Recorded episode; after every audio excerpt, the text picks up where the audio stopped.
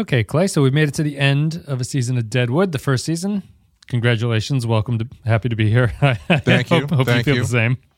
Thank you. I've been here once, possibly twice before, Possibly and I, twice. don't- I, Two and a I, half. I, it's it's new every time. I feel the same. I'm a little bit. I'm always a little bit surprised by how it ends. Everything uh, blurs together a little bit. And Amy and me were just looking at. Uh, we have this book about like the episode recaps, and we were just looking ahead to season two. And Amy was just like, "Wow, a lot of a lot of stuff I didn't remember happening happening in season two happens in season two. It is kind of just a blur that way." But I thought uh, since we made it to the end of the first season, I have this uh, the book here that I've been reading from the Deadwood Bible, and uh, he explains a little bit about how the season was supposed to end originally before I- they started producing things. Can I guess? Sure. Uh, So I'll give you a character. The character, one character is Bullock. How does Bullock's story end? Bullock's story ends with him and Swearengen fighting each other for 45 minutes in a volcano planet. Godzilla style. Just the the buildings are just being crushed underneath their feet as they smash into each other. No, that was uh that was stolen for Godzilla versus was it King Kong? Yeah, that was that. We, we watched that movie the other uh, last year, or whatever. Man, you know that movie was great. Mecha Swearengen. Yeah, it, it- it's it's dumb as hell, but that was that was a very enjoyable movie. I saw a lot of people t- talking shit about that, and I was like, "What? What do you expect?" Yeah, They went to they went to the Hollow Earth. Like, what more do you want? yeah, they did. They saw King the Kong's throne or whatever, right? At the Yeah. that's that movie. I'm not. I'm not they didn't do that in Deadwood. I can tell you that much. No, absolutely not. Yeah, they. there's no mech. There's no mecha Swearengen. There's no colossal fight with what is what is King Kong's weapon? He has like a sword or something, an axe. Oh, I I don't remember. Yeah, some sort of big hatchet thing. So, according this is from the Deadwood Bible. According to Sorry, writers, re- real quick. Yeah. That, that's a that's another another thing where it's like in the first Godzilla movie. I think it was the first one. yep, the, they're no, I think it was the second one. They discover like the under underwater temple of Godzilla, which on its own is the would be the single greatest archaeological find in the history of humanity. Right. and then immediately nuke it with a nuclear bomb. Well, and then in this one, a threat. they discover Hollow Earth and this other so- society that exists down there, and like this giant throne to King Kong. They they nuke it with a nuclear bomb. they were all dead, right? All the Kong, the Kongese or whatever you call them. yeah, yeah. I guess there's nobody there, There's but no- still. it's, it's like it's like grave robbing King Tut. Who's where's the Yeah, harm? Where's the like- harm in that, Clay? It's it's like it's like when you hear about they discovered uh, uh, one of the pyramids and then they started digging up the other ones by just like lobbing dynamite ne- Yeah. inside it. Just get it out of there. You know that all that the pyramids used to be smooth. That's always the most amazing thing to me, right? You, know Yes. how, you think they're they're Yeah. staggered, but they they originally they'd laid limestone on it, and it was a smooth, perfectly smooth pyramid. But the rain washed it away. So there's your fact about ancient Egypt history for the day. According to writers and producers, Bullock's season one story might have ended with the elections for mayor and marshal, a countywide office. In scenes drawn from history, Bullock would lose the election for marshal due to corruption, refuse to accept defeat, and barricade himself in a building with his badge and gun until being talked into surrendering. Bullock as fugitive, barricaded like a gangster at the end of a classic mob film, would have been a sardonic comment on the righteousness machismo that powers so many westerns. The takeaway would be that Bullock's self image as the bringer of law was so important to him that he'd rather become a public menace than let it go. That was the That's original Bullock ending. So the second one is uh, a little bit more uh, opaque, I guess. It's not known exactly where Swearengen's story might have ended. Originally, he was supposed to follow through with having with having Dan Dority murder Sophia, and according to Ray McKinnon, really?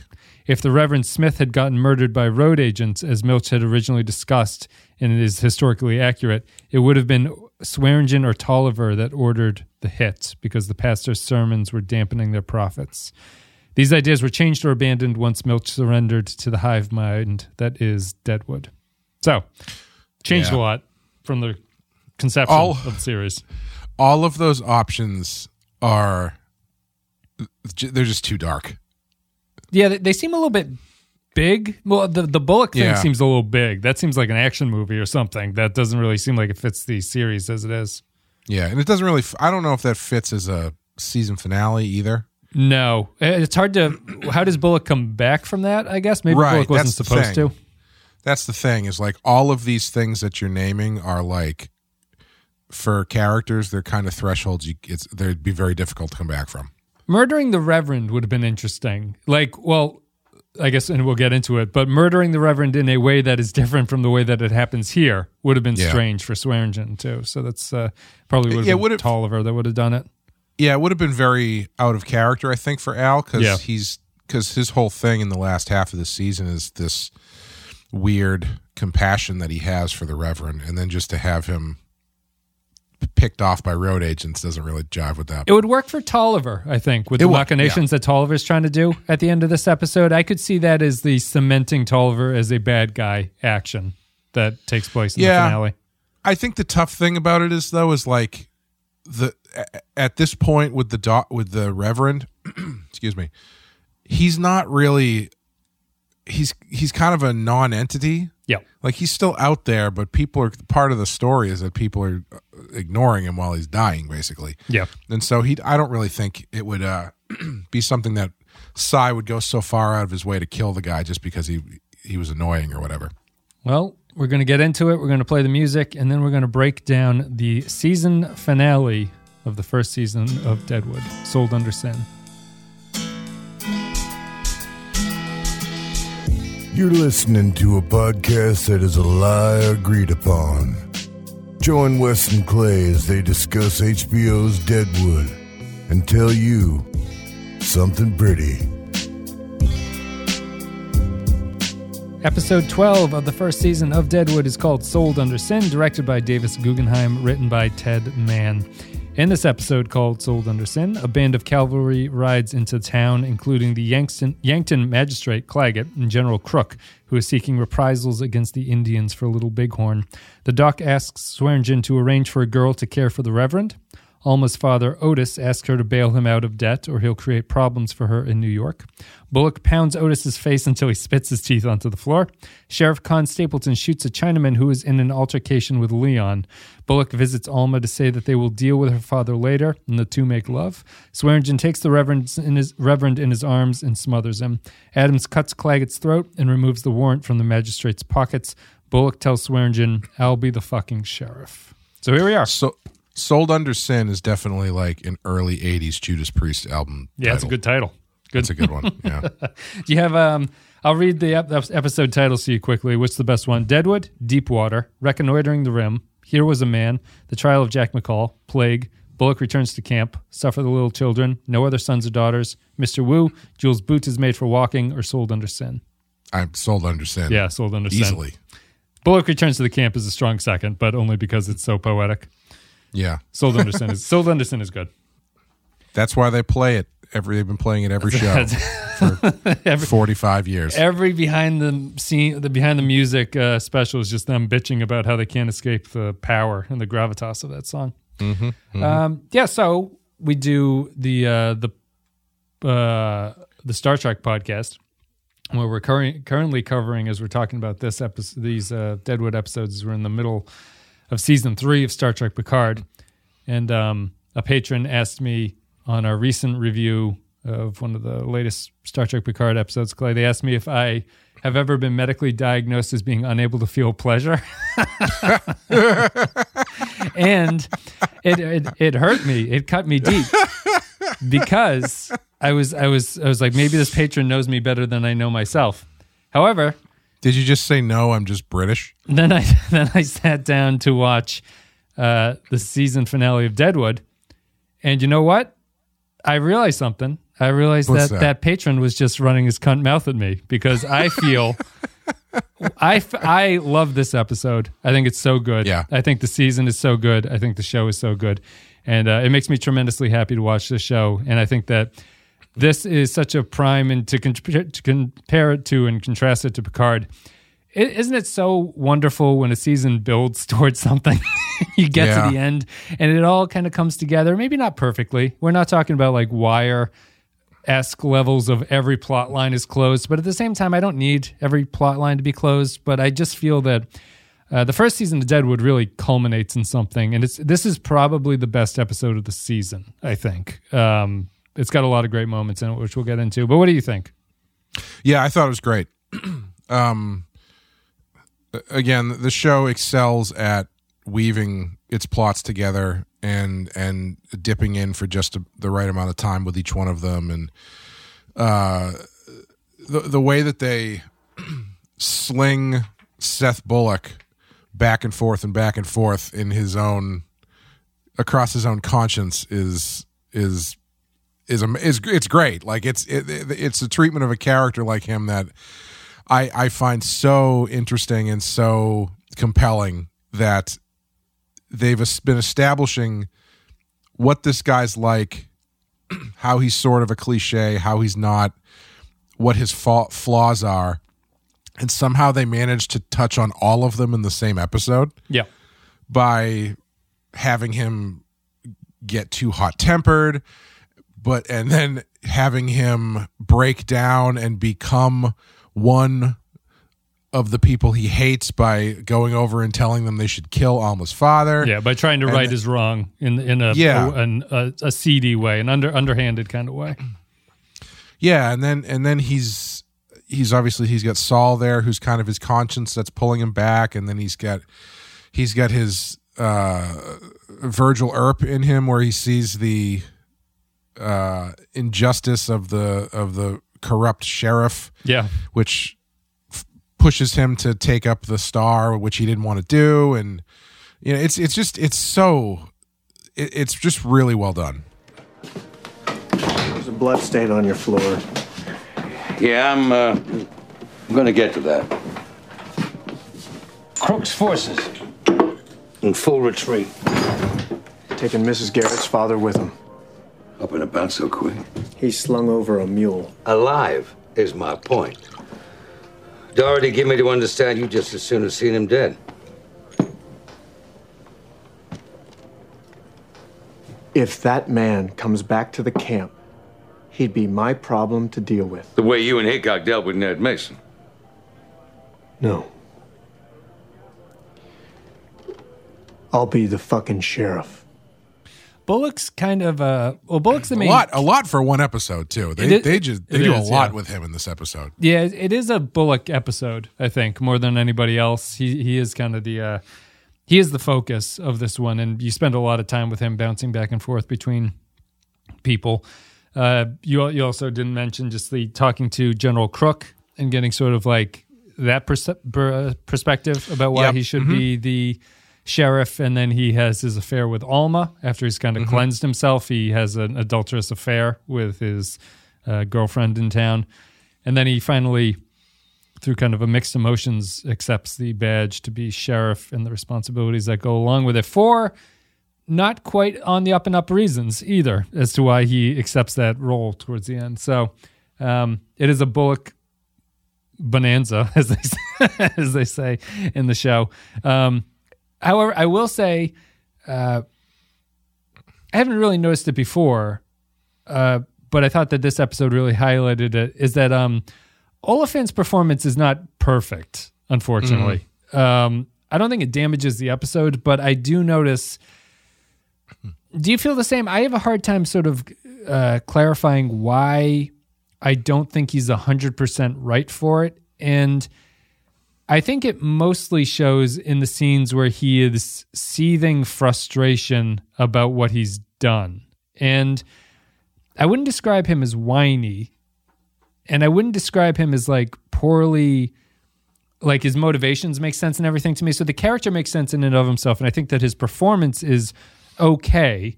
Hmm. And I wouldn't want him to be any more rough and tumble because then I think he fits more into the cliche of what this character would be at the same time. But I I find him a little bit um and he's supposed to be, but I, but I find him, I guess, a, like a little bit annoying in a way that I'm not sure is hundred percent intentional. Do you do you agree with any of that? Yeah, I still think he's the weakest link acting wise in the show. Um I I think a lot of it is that he when he goes into like smoldering anger mode, he reacts unlike any human being I've ever seen react to an emotion. Right. It's it's like he just gets like really tight and starts like almost shaking. He's so mad. Like that's not something that people like normally do in real life. Yeah. I- it just it's it's so strange because I mean I say that in the same episode where you've got Brad Dourif giving what should have been an Emmy winning performance, just going turning it up to f- twenty five, screaming at Oh, God he's, he's about so, he's so good. I- I- that- that- about the yeah. ex- exploding legs during the Civil War. If I was a more adaptable primate or one of your regular petitioners, I suspect I wouldn't feel this pain. I guess I'd, I'd have a wad of cartilage covering the patella, protecting me from this, this discomfort. Jesus Christ. Jesus Christ. Just please, God, take that minister. What conceivable godly uses his protracted suffering to you? What conceivable godly use? What conceivable godly use was the screaming of all those men? Did you did you need to hear their death agonies to know your your your omnipotence? Mom! Mother Fun Mom! Mommy! Mommy! Mommy! They they shot my leg off! It hurts so bad. It hurts so bad. there's something about Olyphant that it's just I don't know. I it's like I feel like he's trying too hard Maybe. to keep it to keep it under under the red line. Like I, I think that's what he's doing, right? Like he's trying to play this guy as someone who's got all this internalized anger, and then even when it starts to bubble to the surface, he's still every bit of him is trying to to tamp it down. But I think I don't know. I just think he might be going too far with it or something. Would you would you say that he portrays his frustration too obviously, or like because I I, I have a hard time because I I feel like the character should be easily read by others as that is his flaw, like that he's very easy. Like Swearengen does it in the first couple episodes of like immediately identifying that he's a hothead and you can get around him Yeah. that way. Mm-hmm. So it's tough because if he was if he was played any more like John Wayne, Gary Cooper, cool, right? Like that wouldn't read on screen because you would right? Yeah. you, you, the other characters would be sort of drawing inferences about him that I don't think that, that those actors would be able to portray. So I, I don't mind it, but and I again I wonder about like Amy always Amy's always talking about when she seems she's like oh Seth you're such a dipshit like it's that kind of thing and, and he is and that's sort of the point. So I don't know how much I can hold against his performance Yeah. at this point. It's hard. Yeah. Yeah, I don't know. I uh But I agree that he's the weakest actor. So I don't I don't really know where I would go with him. even so, I don't know if it if if it's if him appearing to be the weakest actor is because he's doing such a specific performance that kind of doesn't allow him to do more nuanced stuff. I don't know. Yeah. Because I mean, I, I I always thought he was fine. Anything I see him in, he's fine. You know. Well, the the other in the book that they talk about that he was traditionally cast as a sort of like non-leading man, like he's a kind of like goofball character actor, sort of Mm-hmm. like they. He has the looks of a leading man, but is more suited to playing sort of like the California surfer dude guy, like yeah. and and he he plays that in a lot of other uh, shows that he's done and stuff like that. More of a like a almost like Shaggy from Scooby Doo type, like a very laid back. And when you watch Oh, him do late night shows, he's much more relaxed and sort of easygoing than Bullock is. yeah. So it's it's definitely off of his personality to play someone like Bullock. Yeah, the only other thing I knew him from before Deadwood was Scream 2.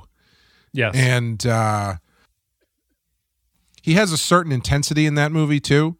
Um and then when they when it comes to the end where he's gonna jack it up, he kind of I don't know, he, he goes pretty over the top. But yep. yeah, he is he's a it's funny because like I feel like after this he gets a little typecast as sort of just doing this over and like he's is yeah, he goes this into is more or Justified less and stuff like that. yeah, more or less the same kind of character that's in Justified, and let's not forget your favorite movie, Hitman. Oh yeah. Yep.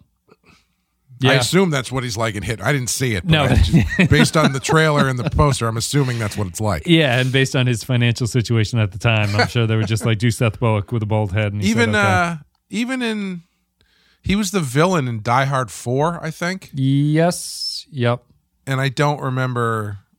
Yeah, you know, he's fine. yeah. Now he's, he's, on done uh, The Office for a hot second after Michael Scott leaves. Yep, he was in Sex and the City. He's fine. one of the Carrie's boyfriends, I think. Um, he was fine in that. Um, yeah, he's. It, it's. ju- I, I just really noticed it in an episode so prominently about Bullock, and I, I wouldn't. Again, I wouldn't say it torpedoes the episode or anything. I think he, he's No. he's fine, but like I, I really notice it in scenes like um, when he's talking to Dan in the gem when he after he beats up Otis Russell and he comes over to explain that he doesn't think he killed them and that they need to make sure that he doesn't walk out of Deadwood. Otis Russell.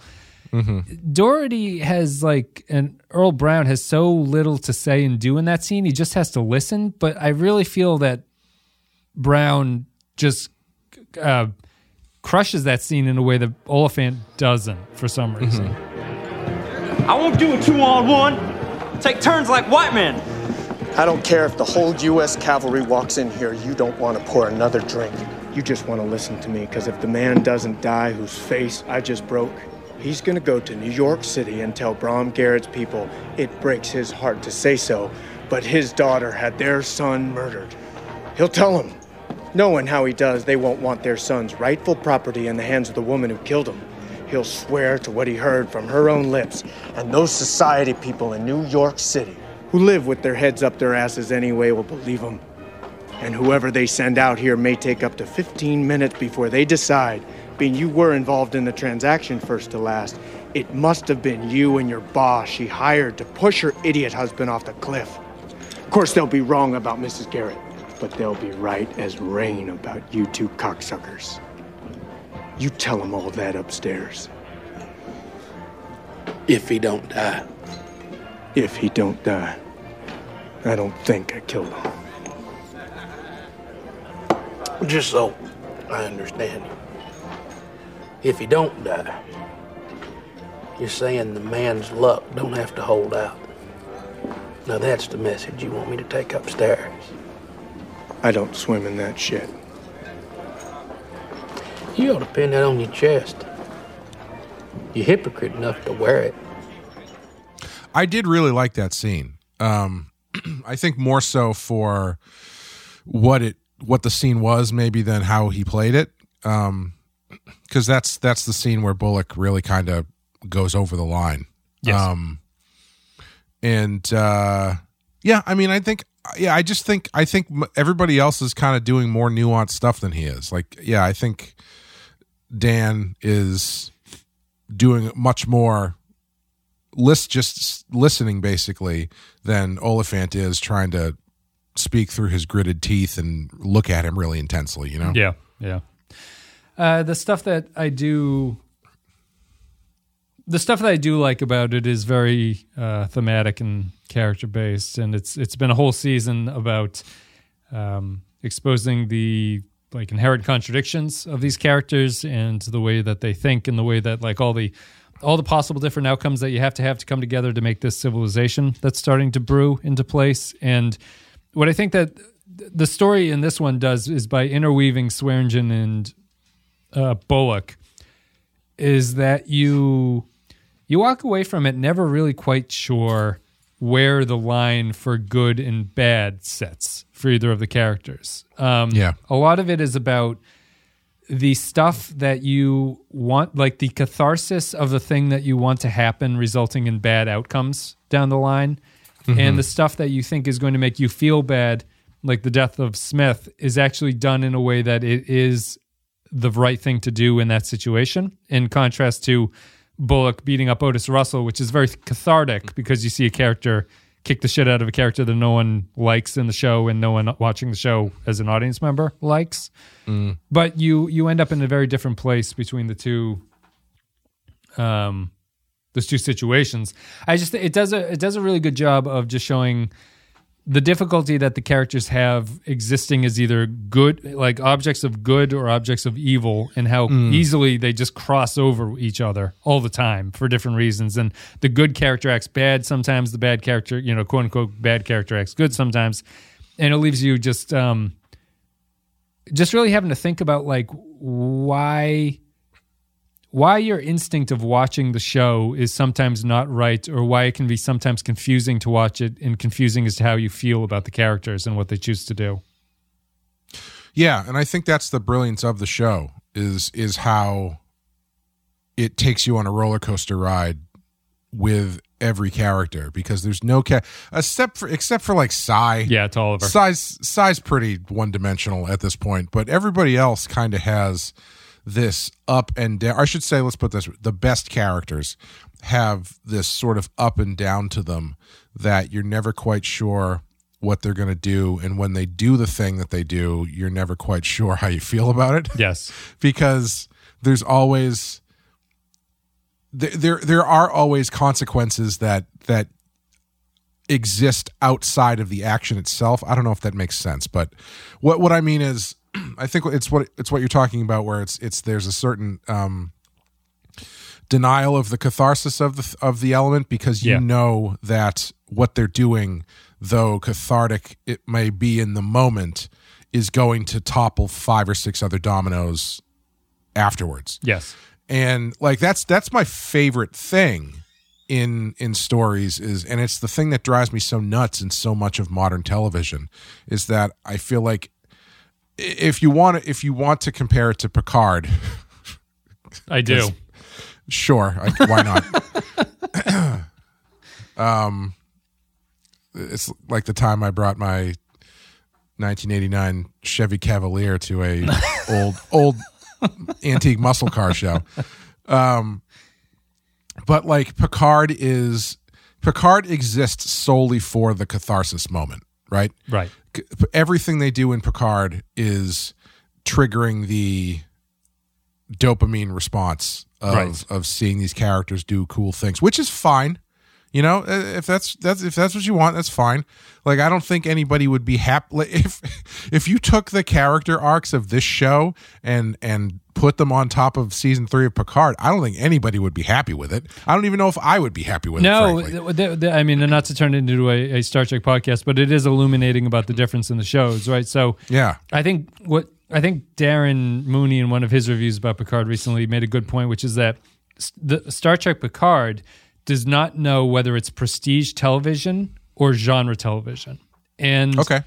the problem there is that the Deadwood stories don't work because Star Trek is mostly a genre show. So if you tried to, Yeah. if you started to have prestige television plots laid on top of it, it Star Trek Picard tries to do that by doing like the emotional thing, but there is no depth to the problem there on the show in a genre show way. And then like you can have your dopamine response of being an action sci-fi genre show, and that's fine if it's well executed. Picard isn't, but that's the difference is that Star Trek Picard is trying to layer on complicated adult concepts onto a show that like the foundation of it can't support that idea or like the, Right. the way that they choose to execute it is more built around the shoot 'em up dopamine responses. Right, which is fine. You know, that's just they're they're different shows.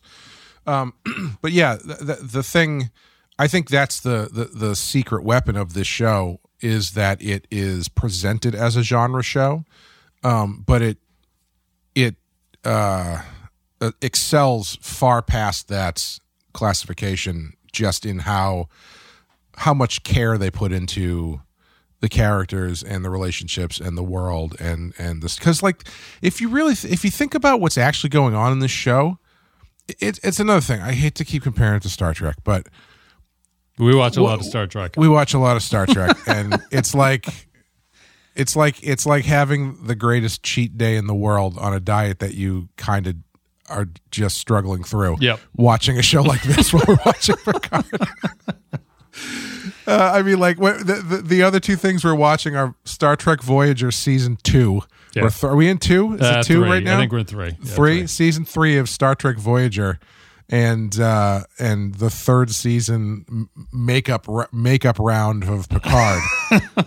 and then we come and swing into this shit, which is just on a completely different level. And now I've kind of lost my train of thought of what the point I was trying to make was. But uh, um, oh, I know what it was. If you if you look at these Star Trek shows, right? And I'm again genre shows, it's fine. Yeah. this is what they do. Yeah.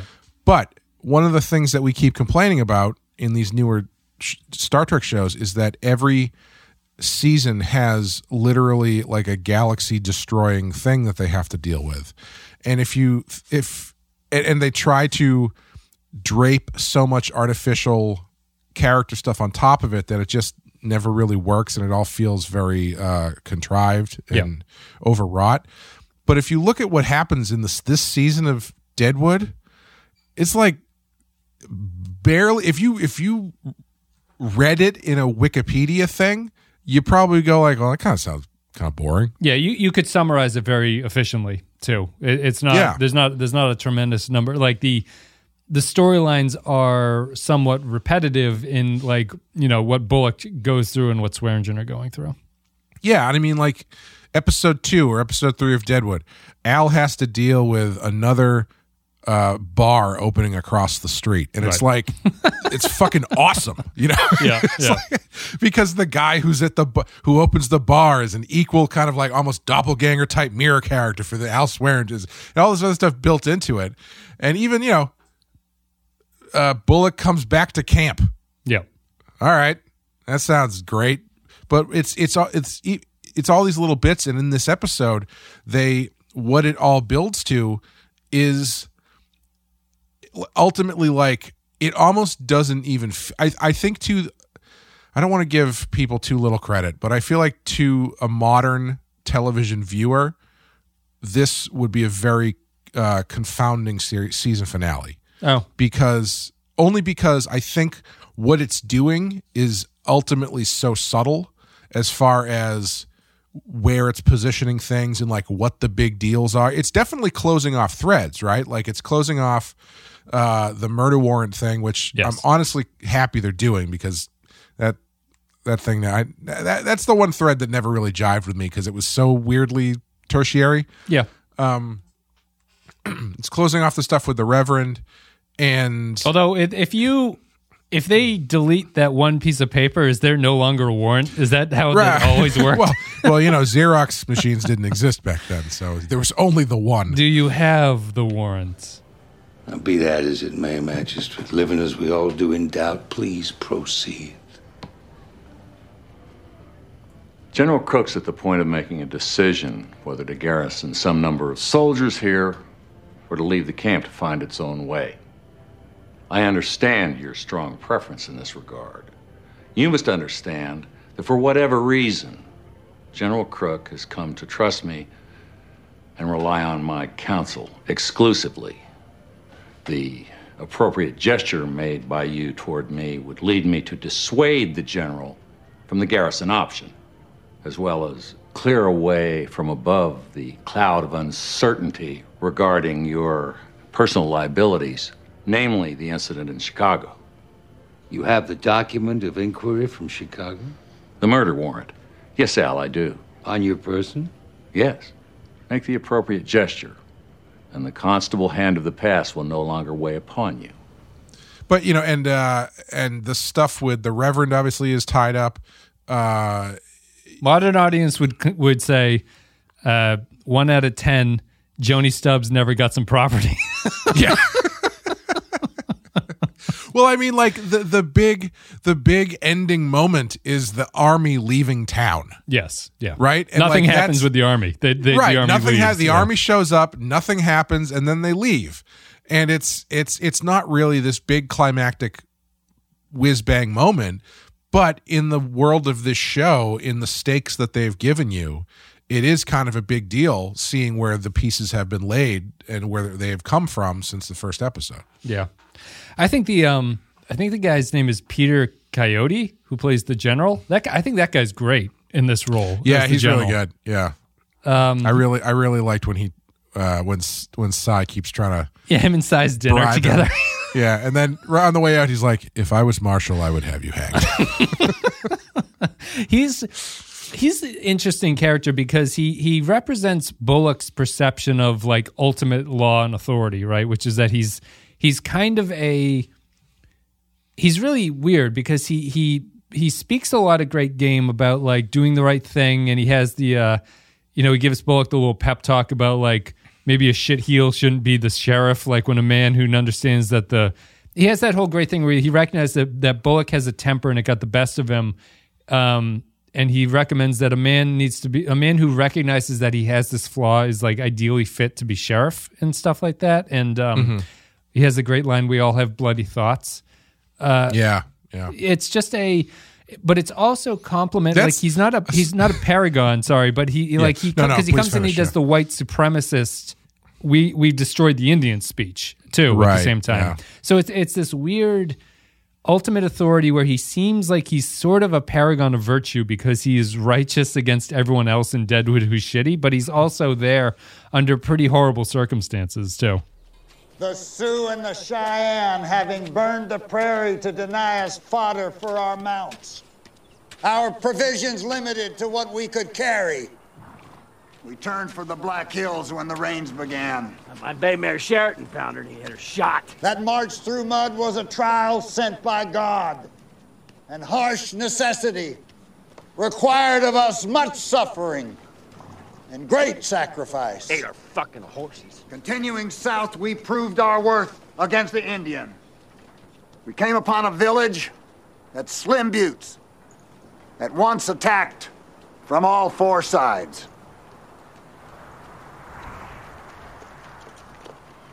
Their resistance was overcome. There were no prisoners. Paid him out man, woman, and child for me having eaten my mare. And after the village was taken, we found the gloves of Captain Keogh, last seen on his person when he rode into battle with the valiant Custer. Captain. This is the guidon of the 7th Cavalry, captured by the Sioux at the Little Bighorn, and now reclaimed by white men. Chief American Horse and his village are gone, driven off.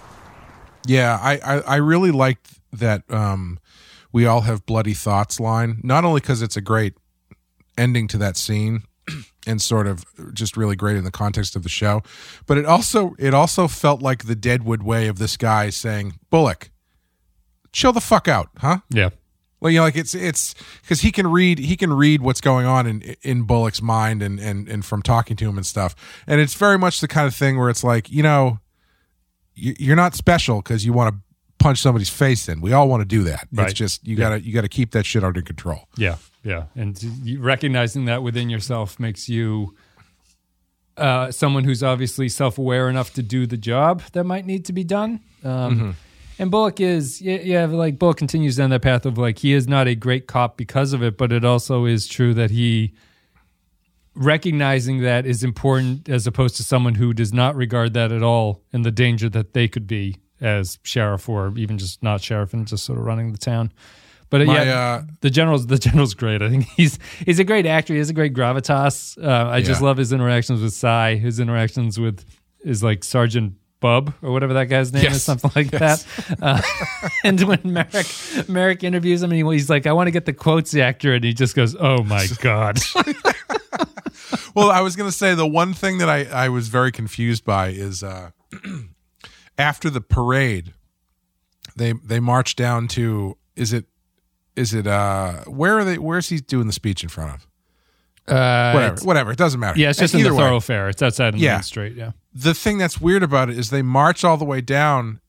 It's like they got to the dead end, and he can't. For some reason, he doesn't turn around to address the crowd. Yeah. he's talking at the building. Yeah. which I thought was very strange. Yeah. uh, especially when you're trying to project and talk to like hundreds of people. But It's shot strangely too because you kind of have point of view of Bullock walking through the crowd, and it's it's hard to see Yeah. him in, in the distance. Yeah, but that that whole speech is about how they uh, because they've come to avenge Custer and to sort of Mm. scatter the Sioux tribes um, and reclaim the or claim the area or reclaim the area, whatever historically was happening. So it's um it is uh there's a bit of white supremacist uh, rah rah Mhm. stuff going on in there as the reasons that they're there. But outside of that, it's just a. I think he's just a neat contradiction of. Milch is really good at doing a lot with very little for characters in that way. I think that the other great example is Otis Russell, Mhm. who we got a great ex- we got a good um, peek at last episode. In this episode, he really exposes himself, uh, not not literally, but he he does that great switch, which is that everything that you've known about this guy from the way that Alma interacts with him and the way that the other characters interacted with him in the last episode, once Alma denies or she tries to deny him the gold claim, he immediately comes downstairs and just tells Farnham to fuck off. And it's just like, okay, he's he, he's that's you know it honestly it was it, it was interesting to me it res, uh, reminds me strongly of the dark knight nolan's dark knight scene right so Mhm. Otis russell is somewhat similar to the joker in that Mhm. he sees with great clarity something that bullock or batman is not wanting to see within themselves at that moment hmm And, he also says, "Look what I did to this town with just a couple of bolts and some gasoline." and and the, the there's this great scene where Russell or the Joker is talking to Bullock, explaining everything and uh, sort of depicting the way the things are going to be.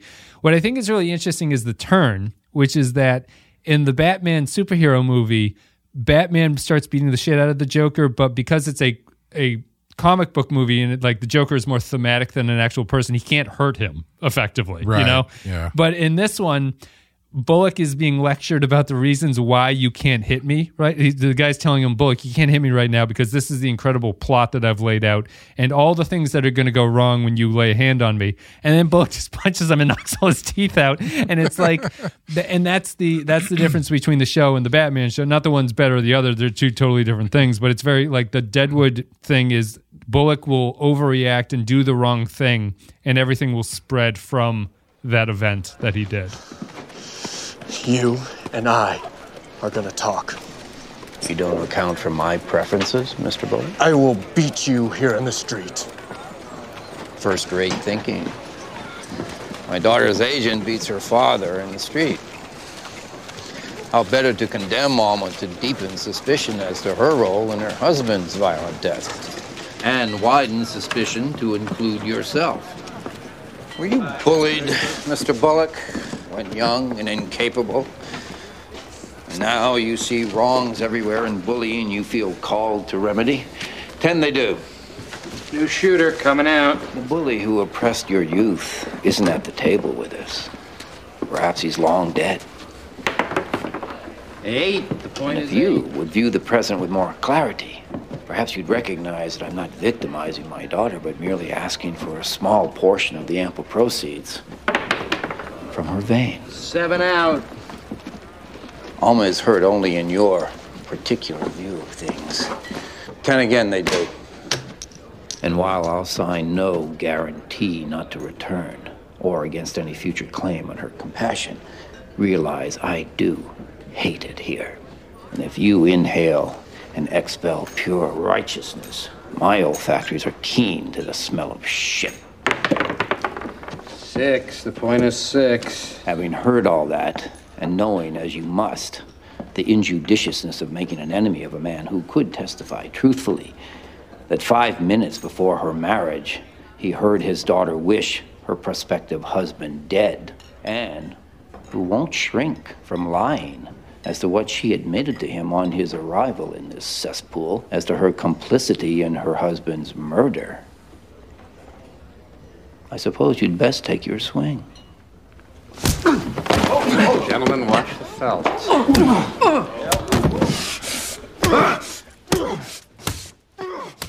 Yeah, the only thing that he didn't do in that scene while he was explaining why Bullock couldn't hit him was put on a pair of glasses and pull out his diplomatic immunity card. That's, that damn card. That'll always get you through these situations. It's tough. Yeah. He's great. He's great. Um, Russell's great in that scene. Yeah, he I is. think. Yeah. Um, just the explanation, the fact that he goes down and does this thing that you're I'm assuming is what's causing him to have these debts in the first place. He just throws and throws away money at the craps table.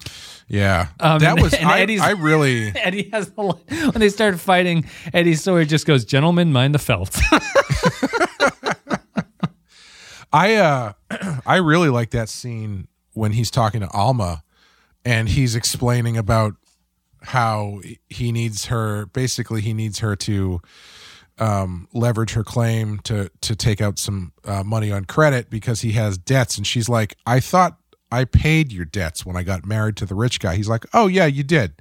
I have new ones now." no, it's even longer. He's, he's she's like, "Oh, do you have interest on your old debts?" He's like, "No, I just made Right, new yeah. debts." Yeah. and I mean, he just goes, I,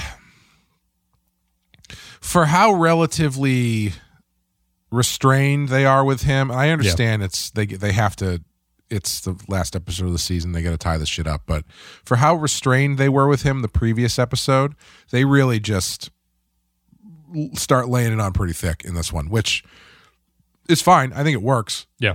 because I mean, you know, if you don't, the show runs the the the risk of every couple episodes somebody new shows up to camp and kind of speaks obliquely about why they're there, and Yep. then they just kind of hang around for five episodes. Yeah, yeah. So it's nice. It's nice to kind of get somebody in, get somebody out in a couple episodes, and and and uh, uh, have them be useful, and then and move on. Yeah, I, I think he I think his turn is uh, largely fine because he's laid the he's sprung the he sort of realized that his like sweet talking of Alma is not going to work, and Alma starts standing up for herself in that scene where she's talking to her father, and he quickly shuts it down, and you.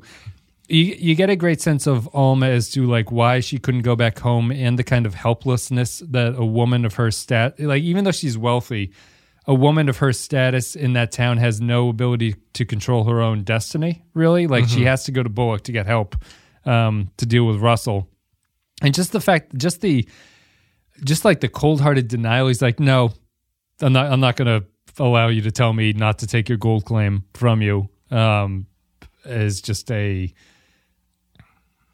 a- another another smattering of the like incredible daddy issues that are in this Yeah. because B- Bullock in that sequence uh Otis Russell says something about like the he's like were you bullied Mr. Bullock when you were young and incapable and now you see wrongs everywhere and bullying you feel called to remedy the bully who oppressed your youth isn't at this table with us perhaps he's long dead um the behind the scenes stuff that's never really mentioned in the show, but Milch has talked about in that the book that I've read and everything is that uh, did he Bull- learn a Did he learn a secret?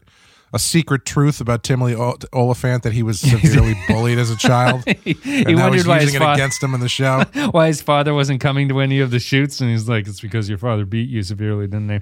Yeah, it's just Bullock's uh, upbringing is supposed to just be that his father was a violent alcoholic who beat him severely, so Mhm. that's his that's Bullock's motivation. But we learned a lot about all the different fathers in Deadwood. We learned that uh, Alma's father's a piece of shit. We learned that Joanie Stubbs' father would Yeah. use his her dead mother's wishes to have sex with his children and then sold them into prostitution.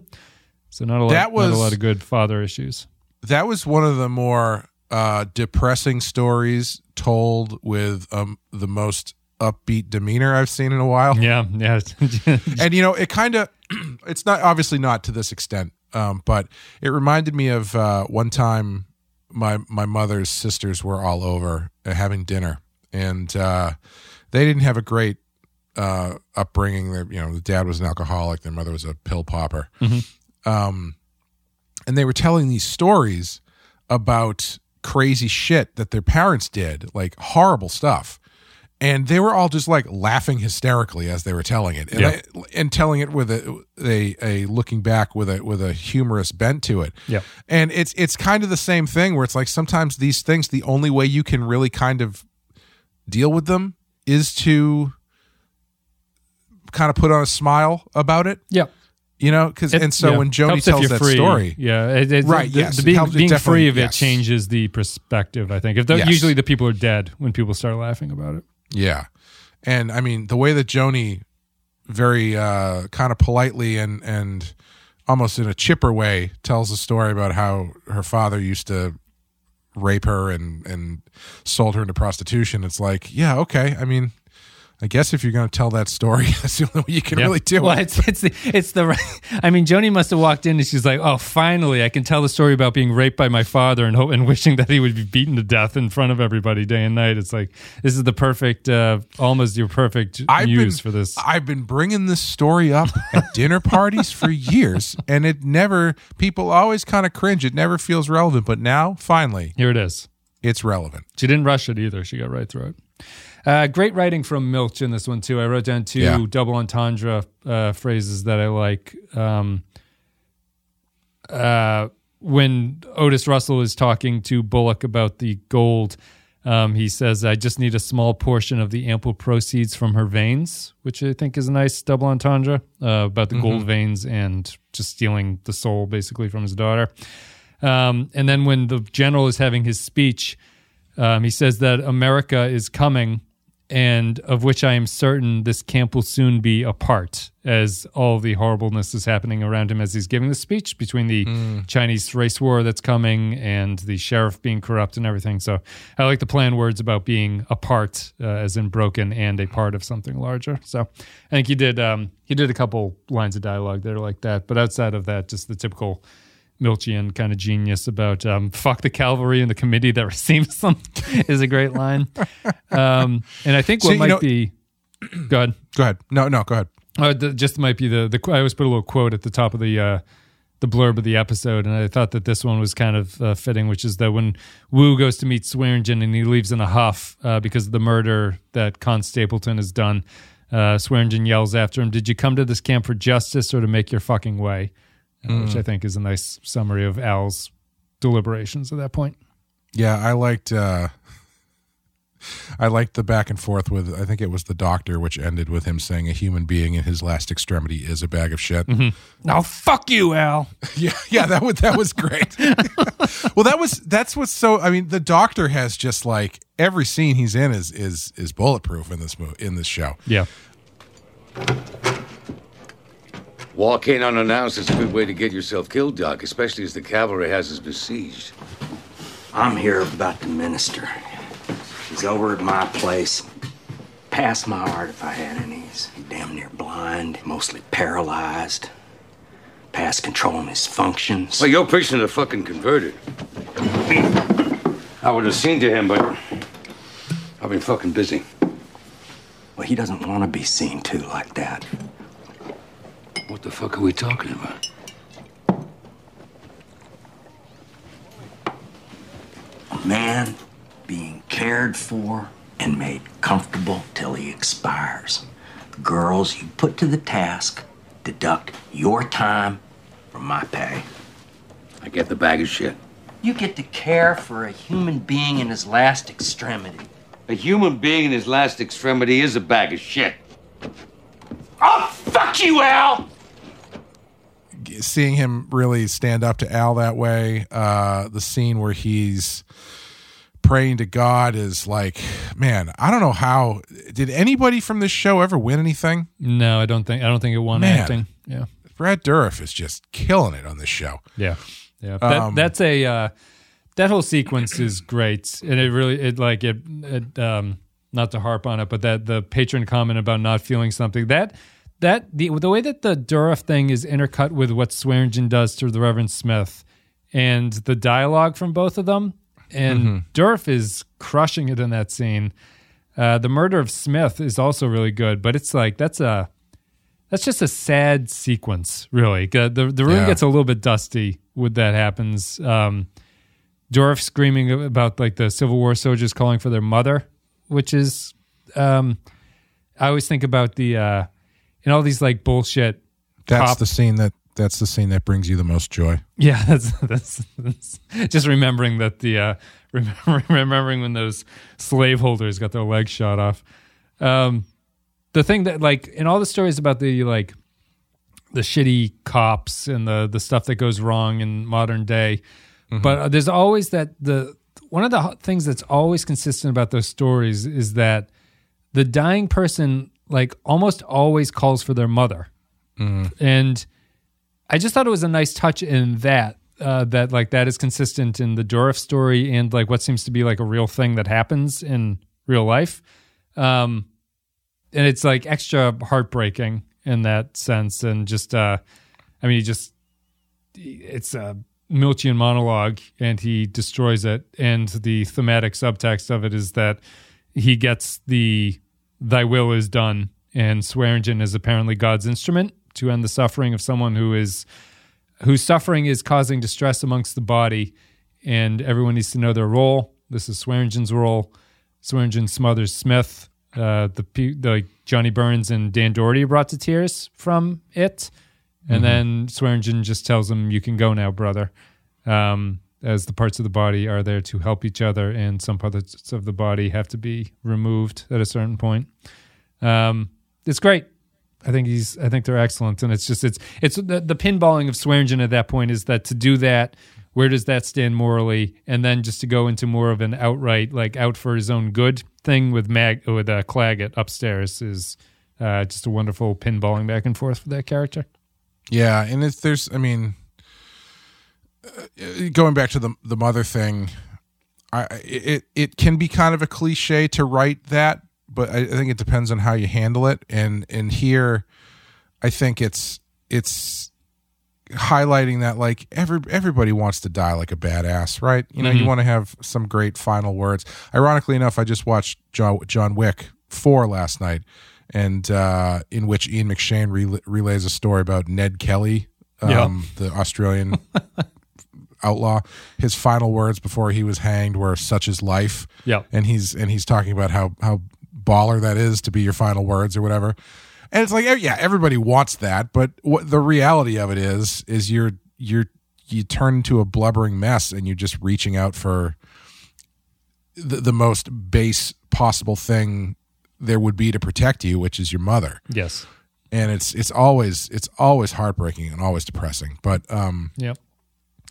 I think what's what's interesting about the Reverend into the Claggett stuff is it is just this great juxtaposition of Al of of these two characters, one of whom is just had been just struggling to live his life and get by and come to such a, a pathetic end versus this other guy who is thinks he's the king shit up Yep. there trying to get every penny he can and that's probably like they they don't I feel like another show would have Al give a big monologue stating this stuff but like I feel like that's the worst possible time Claggett could have asked him for anything. Right. Is right after he had to kill that reverend. like his Yeah. any any sort of compassion or uh if you want to call it that that he might have towards Claggett. Yeah, like consideration or like willingness to to bend for him a little bit. To yes. get around yeah. it. Yeah. Not not the time. Not the time. Claggett handled it, although, um, you know, Claggett handled himself fairly uh, well to the end. I think he knew he was in there Mhm. going to die that entire time. He's trying to talk Al out of it by trying to lay like one last. Um, I have this. I have the general's ear. Like if I can live, I can be able to be useful to you to convince things. And Yeah. it doesn't end that way. He doesn't go down as a blubbering mess, but um, yeah, Al still still ends that thing with, uh, and he gets to he learns that Silas Adams is on his side uh, for now and forever. I suppose going forward, young Adams as he's called. Young Bosch. I don't know what happens. I don't. I don't think the other guy sticks around. I don't know what happens to him though. The butler character. I'm Um, curious to know or see what Bosch's role is going to be moving forward. Yep. Because, yeah, I, don't know. I, I, I, I don't know where he slots in in Al's organization. Um, Because so you think he he overlaps with Dan Dority a little bit. too Yeah. I, I guess I'm. Yeah, I guess I'm just thinking like character wise. Like, what is what is Al getting out of this guy now that Claggett's dead? Is he some sort of? Is he a connection to other people? Mhm. Is he just another guy who's loyal to him? That's just going to be bumming around. Is it just that he seems to be smart? Yeah, I that makes him. Yeah, I think that's Yeah. what makes him different. Yeah, is that he's Yeah. not. Um, Dan is more of the. Uh, in this one, they have the great scene where Claggett is talking to. Al, and uh, Al, Al is threatening Claggett, and Claggett says that those are the days that are behind us, and Al says those are the days to my left, and he points to Yes. Dan. Yeah, that was really good. Dan is just the guy who's going to kill people, um, but he's not the thoughtful political analyst that Adams is. Yeah. So that's the difference between the two of them. Yeah. Yeah. I'm curious to see see where it goes. Um, yeah. Uh, outside of that, I'm just looking over my notes here. Anything else? Um, I I found I found the beginning of of uh, the love scene very funny Yep. because it was it, it almost started like a Naked Gun gag where she is struggling to get out of her you know corset. Yeah, her 50 and then they do layers of clothes, so. Yeah, they do this this like sexy glamour shot of her opening the corset to reveal a second corset. He's- and uh, Bullock is doing his best, like LL Cool J licking his lips impersonation as it cuts back to him.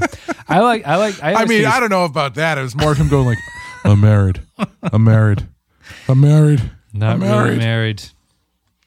Yeah, what do you um I always find that scene funny because when he shuts the door, he's clearly deciding what he wants to do and he's just looking at the door for a long Yeah. time as she's she kind of like looks peeks around the corner to see what's going on. Yeah, it's Yeah. real. It's really good. Yeah, And all, the the other Deadwood um, thing is at the or the of the era is at the very end uh, when he's out on Swearengen's like deck and he's looking across at her. And she just she opens her like her robe and it's just it's just like a nightie on underneath. it. You know, it's like the um it's not the modern movie of just uh like American Beauty or something where she just like exposes her breasts. It's just like here's my Right. nightie that I wear. I kept expecting him to to um, respond to that by like angling his shoulder forward so she could see that he had the badge on or something like that. Oh yeah, no, not. But uh, no, he's just uh, he's just looking, baby. Yeah, I mean, I mean that's why I think that he that's partially why he becomes the sheriff at the end is because when Alma's father's people come back at them, he needs to be in a position that is more influential than what he was Yeah. before that. Yeah. Um, it also makes sense that he is the sheriff, and it makes Al very happy that that's the case. Um, that scene makes me laugh. He's like, "Do you have the tin? I do. Produce it. Pin it to your tit. He's I know how yeah, it goes. He, he's even even in that moment, he's still being shitty to Bullock in in a, in in a way that he knows that he can, you know, uh, niggle him Yep. by being like, you know, it goes on your chest. He's like, I know where it goes. Ass. I'm going to walk past that blood stain that's mysteriously appeared on my floor as I go to tend to my business issues. Um, I also, you know, you were talking about how good Milch is at, at doing a lot with a little with with certain characters, and Yeah. even in this episode, EB has like two scenes. Yeah, he's not in a lot. He's not, but like what they give him is really good when he comes in and com- and is all in a huff about. He would have liked to have known that the cavalry had arrived, and Al just does that thing where he goes, "EB, the cavalry's arrived." do you want to be the hosannas? Yeah, he's he's well because he's, he gives them the uh, to get them. Al knows how to distract him. He gives them the ability to like sell them provisions or something, and then they. That's Mhm. one of the reasons that they leave is because EB's EB's driving too hard of a bargain for provisions, so the the soldiers just decide to leave the town. I want to know what uh, Saul's going to do with all those guns. I know. He, uh, he traded shovels for. Can, Yeah. Can he now? Can you sell that? Can he sell those in his store? Like, how does that work? I I guess you'd. I, I guess you would have to resell them out. I guess I was curious about the um, like back then was a gun more valuable than it is today? I was wondering because I would have thought that they would be Hmm. less valuable, but that might not be the case because of the way that they're produced. So I wasn't sure. Well, I guess it. I guess it all depends on what you mean by valuable, because In terms of actual costs, like would, would well, but but like if you if you're talking about if you're talking about in the situation like like this where Mm-hmm. What is your what is a what is a, a working pistol, an army issue working pistol worth in the frontier? yes, You know what I mean? Where, Yeah. Like it's probably more valuable, more in reliable Deadwood. Yeah, Yeah. where it's probably more valuable in some place like Deadwood than it would be in like New York. You know? Yeah, I, I guess I was wondering this because I would assume that guns were more of a consistent presence back then than they are now. Mm, yeah. So I was wondering, like, if everyone has a gun, is trading in your gun worth as much at that point? Yeah, I'm not sure. I I've always for all the westerns that I've seen, I've always assumed that the way that guns were is like anything you buy on Amazon now, where there's just like a billion different versions of it, but Yeah. you can't tell which one's the good one. Right. There's always one guy who's got the good one, and then there's always the other guy who pulls out the shitty one. Right. Yeah. It's like ah, that one, you got that one for fifteen dollars because it had a thousand five star reviews, didn't you? Yeah, maybe your point about the the being just a U.S. military grade weapon might be something more impressive about it. So that, that's Mm-hmm. yeah. always. I mean, the that chance. is assuming that I, who knows what the quality control was for right. that, yeah, know? then that's that's another just assumption about what it is. The uh, uh, before we wrap up, I did want to talk about um, one of my favorite scenes, only because it is like a quintessential Western scene, Mhm. And every time, every time they do it in a movie or, or or anything, it it always works and is always very exciting. Which is the, um, it's not the actual fight, but it's the positioning of everybody around the fight. Yep. So it this comes when uh, when Seth goes over to beat up Alma's uh, father. You get him going over there, but you're also cutting in and checking in on every other one of the characters who's involved to see how they're reacting to the building tension of Seth going over there to kick the shit out yeah, of this they, guy. they all kind of come out of their buildings if they're in a building and, Yeah. and watch what's going on. and I love that stuff. Like I love it when you know one guy comes in and then you see another guy like move over to the bar, and Yeah. you know one guy kind of like reaches down and pulls out the shotgun and kind of puts it in a Yeah. hidden play, and you know they kind of cut back and forth the faces.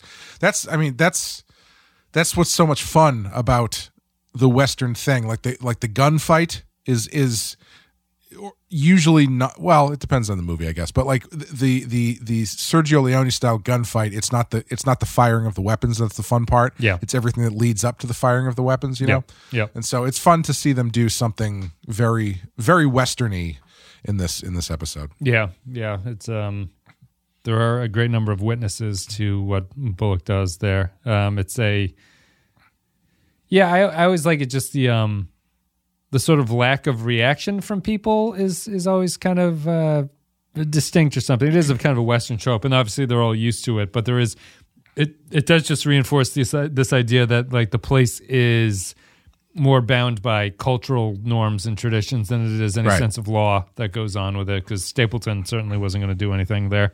I guess we should talk about the race war aspect. i was going to say Yeah. yeah. unless you're a chinese guy and then all bets are off Yeah.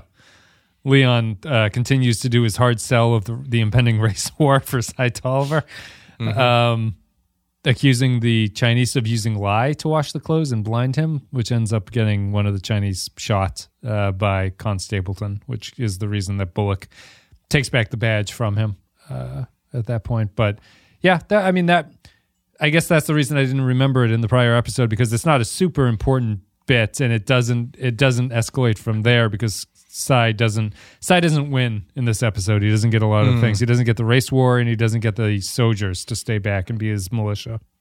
Yeah, I think that's interesting too. Is that, and I don't know, given given what you've said about how the how they kind of wrote this show a bit on the fly, um, and we've talked about this a little bit where before, where it feels like they've got a lot of balls in the air, but they don't necessarily know which ones are going to be are going to be the important ones. Yep.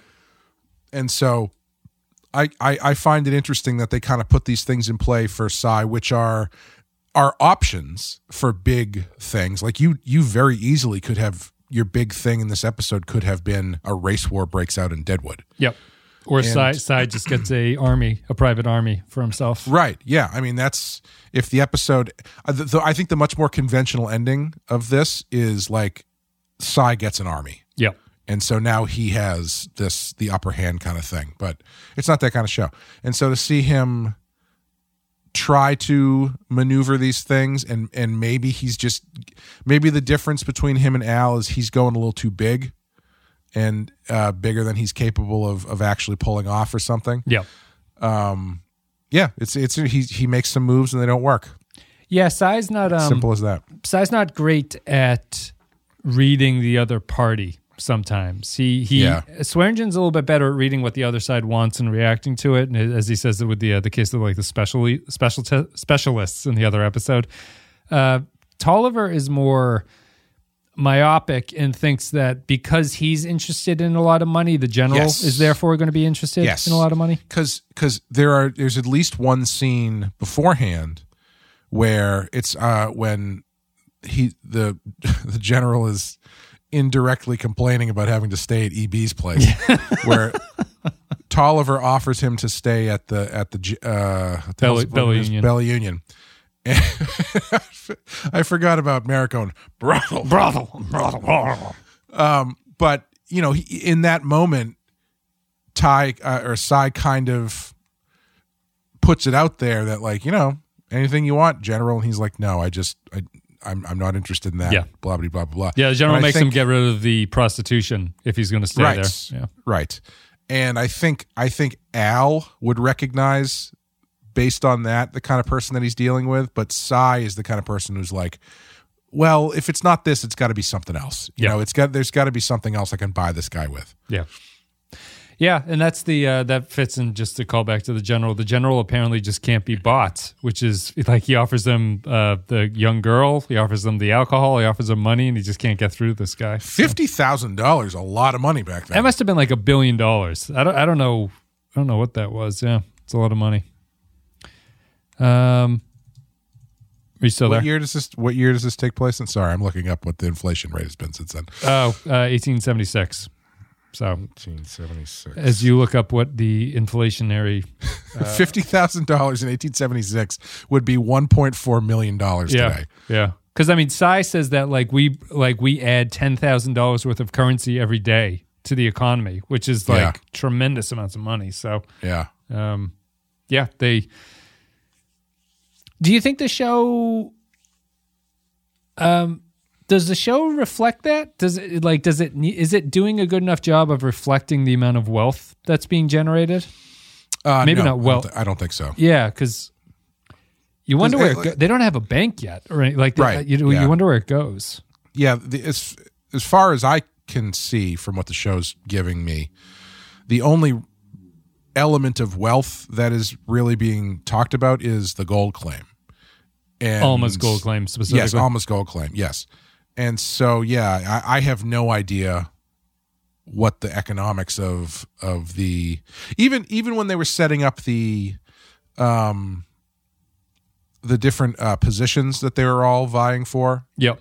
and they were talking about collecting money for the for the payoff and stuff i had i had no sense of whether or not the taxes or whatever that they were going to be levying was going to be asking a lot or Yeah. asking a little Yeah. you know Well, it, 'cause- yeah, because it comes to me like Al and Cy must be making money hand over fist. You'd think they would Mhm. easily have enough to build their own personal army at that point. You know, right yeah So it's Yeah. it's a little bit. Uh, I, I think it's also tough because just visually everything in deadwood looks like shit Yes, and yeah. is, is covered in shit and so it's tough to tell yeah.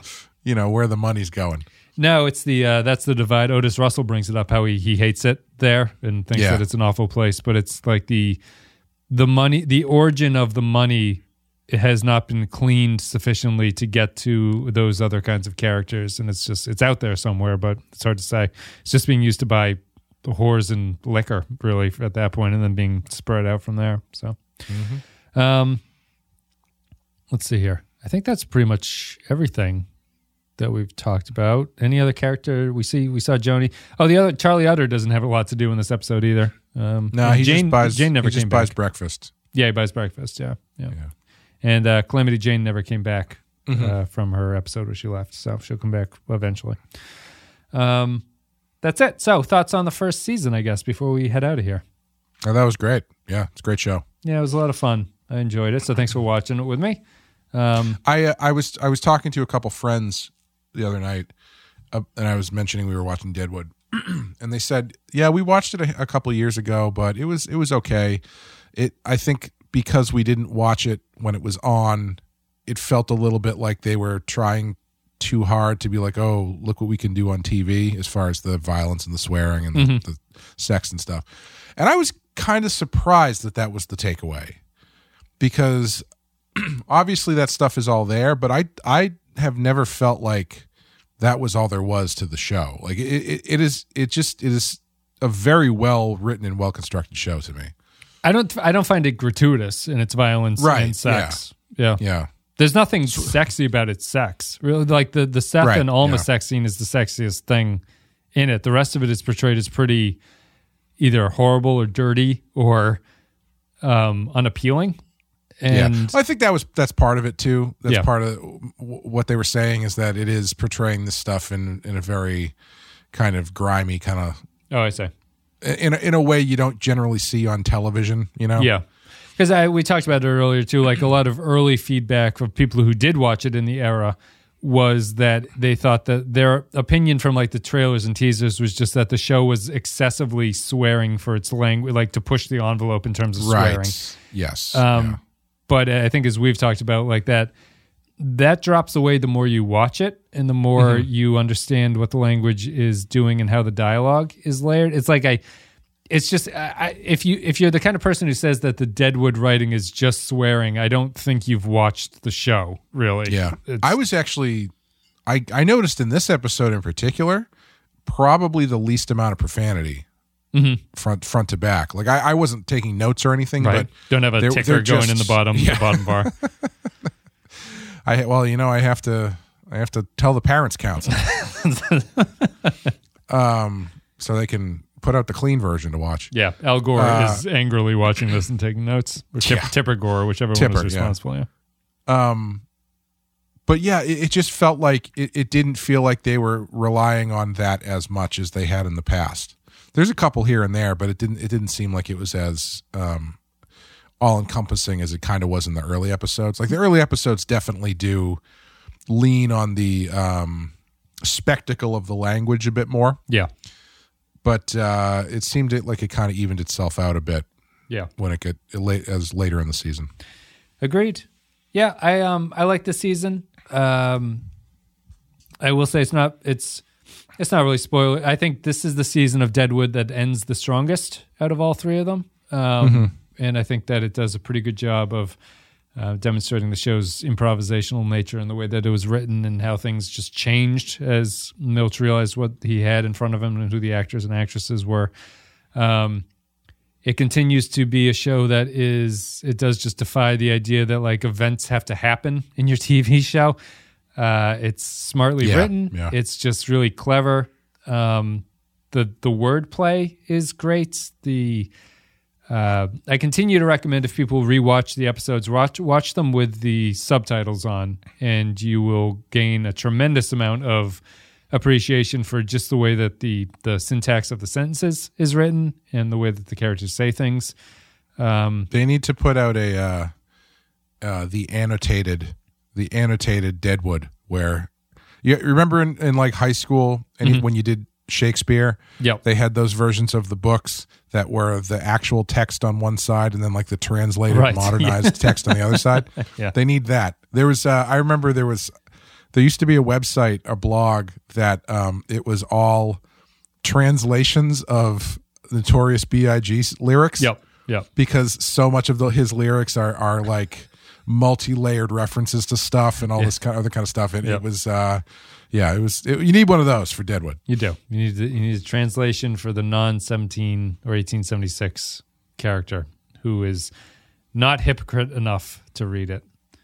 Um, yeah, a good one. My favorite episode of the season, I think. And it's it's tough because it all builds towards it, and that's everything that you want to be expecting. But I I find every scene in this one pretty delightful. I find all the characters to be delightful, and I think that it ends um, pretty well.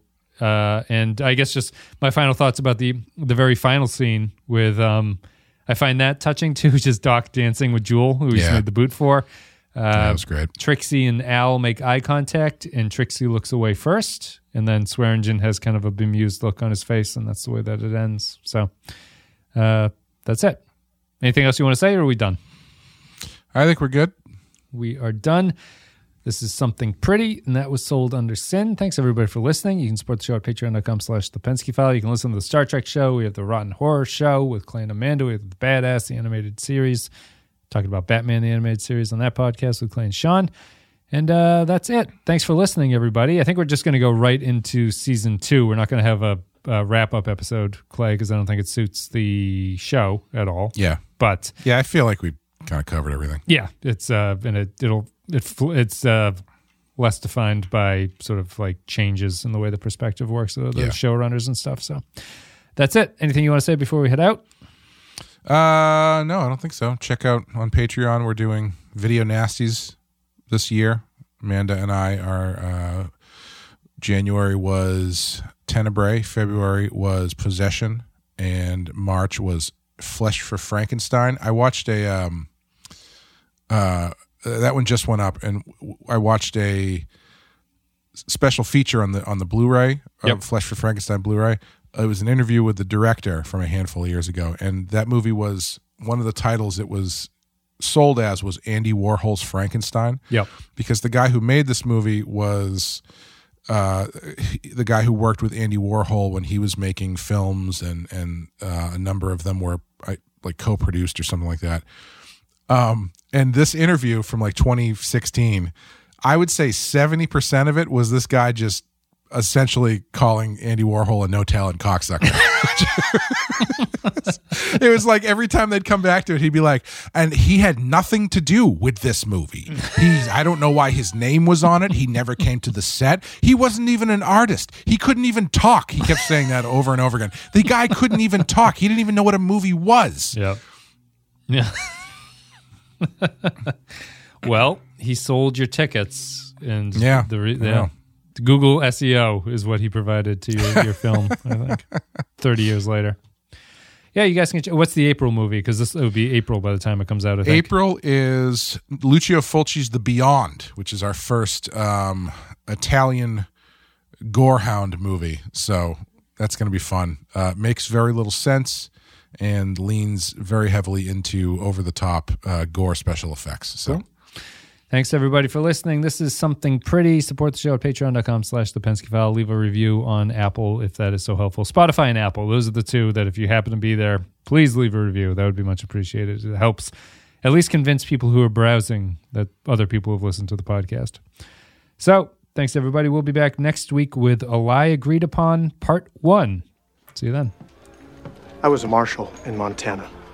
My father served in the British Royal Army, and my brother Robert was a cavalryman, killed fighting the Comancheros in Texas. Why are you here, Mr. Bullock? A man named Otis Russell is laid up in this establishment. He needs protection. Protection from whom? Several in this camp.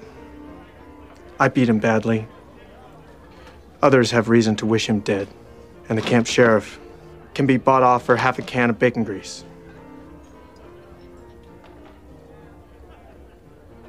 Well, while we're here, I will hold Mr. Russell under protection as a gesture to your brother's sacrifice.